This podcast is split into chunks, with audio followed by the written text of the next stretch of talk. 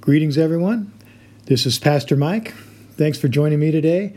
I'm here at the church today in my office, even though nobody else is here. Um, but I'm here and I've got my Bible open to Matthew chapter 16. I'd like to read verses 18 and 19, where Jesus said, I will build my church, and the gates of Hades will not overcome it. I will give you the keys of the kingdom of heaven. Whatever you bind on earth will be bound in heaven, and whatever you loose on earth will be loosed in heaven.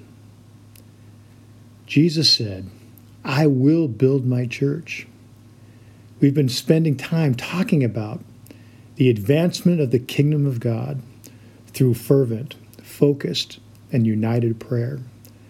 We've been tying these specific types of prayer to God's promises and the promised blessings that God has laid out for us in Scripture, like a roadmap to a waterfall. By following the roadmap, we position ourselves to experience that blessing, which is ours in Christ, if we will follow God's roadmap by faith. We've so far looked at those promised blessings which come through humility and through intercession and through unity. In this passage we read today, we see one more promised blessing that is ours in Christ pertaining to prayer. That is, the promised blessing that comes through the exercise of spiritual authority. Jesus said, I will give you the keys of the kingdom of heaven. Whatever you bind on earth will be bound in heaven, and whatever you loose on earth will be loosed in heaven. Jesus is building his church to occupy the places currently, currently being held by the gates of Hades. The keys and authority to bind and loose have been given to the church to accomplish this task.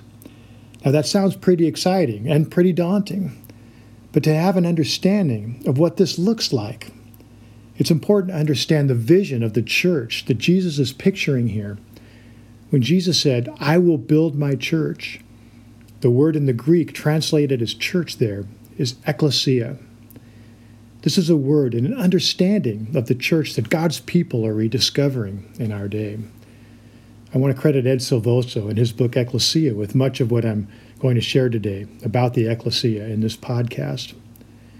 Jesus' use of this word ecclesia in describing the church is interesting because to those who were listening to Jesus on that day, it would have not necessarily been thought of as a religious word. But in fact, this would have appeared to be really quite revolutionary. Ecclesia was actually a secular word. Its primary definition during this time was an assembly of Roman citizens convening with the governmental authority of Rome. The Greek and Roman version of the ecclesia took on various forms and sizes. According to Sir William Ramsay, when a group of Roman citizens as small as two or three gathered anywhere in the world. It constituted a conventus, that is, a local expression of the government of Rome.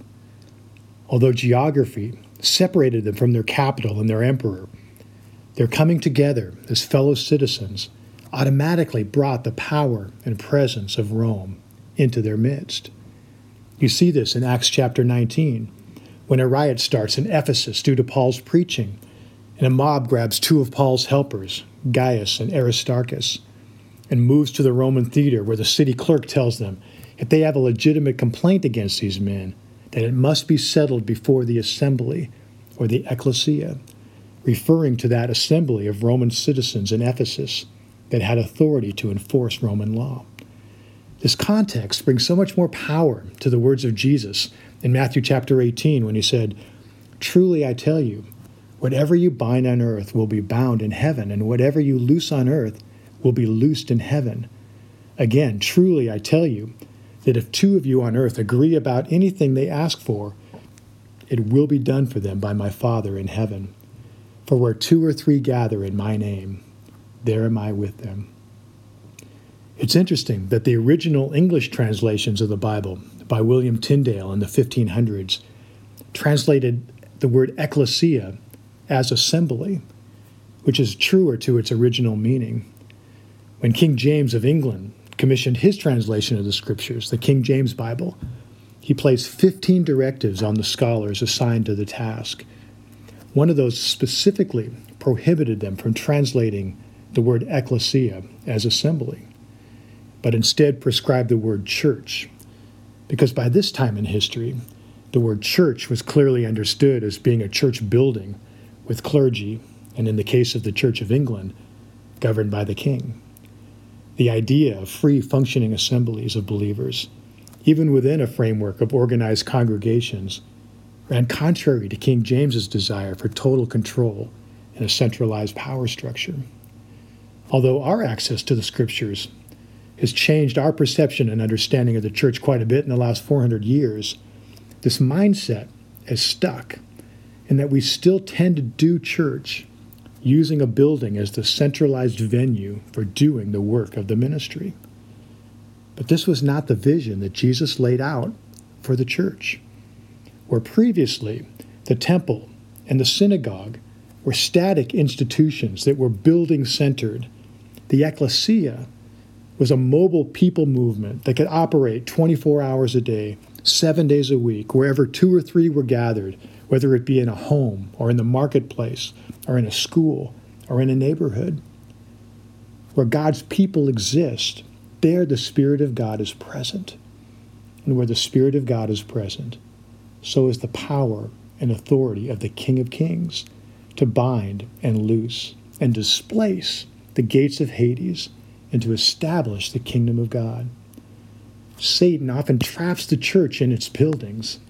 That is, we, we hold church services, create church programs, form church committees, teach church classes, and never stop to ask why, with all this activity, we aren't expanding the kingdom of God into the gates of hell or effectively discipling our city.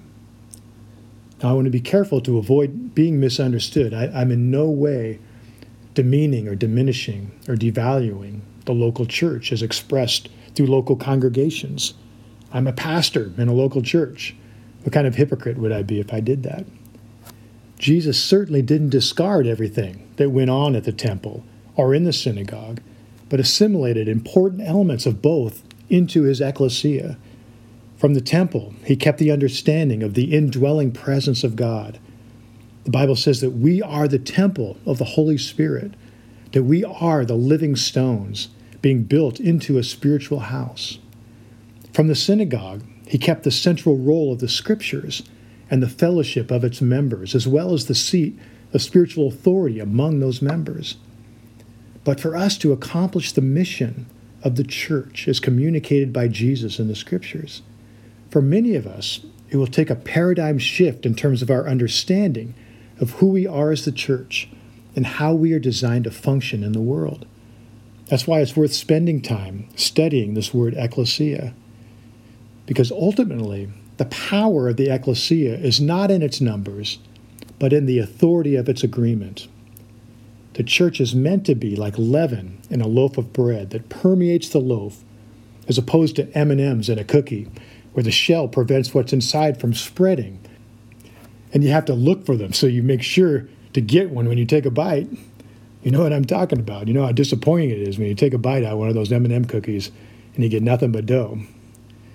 Now, we don't experience the promised blessing by exercising our spiritual authority inside the church building, but through the assembling of believers in the high places, in those places Satan currently occupies in government, in business, in education, in media, in neighborhoods, in households, places where We've been given the keys of the kingdom of heaven to bind the enemy and loose the spirit and the blessing and freedom that comes from the release of God's presence through the ecclesia in those places.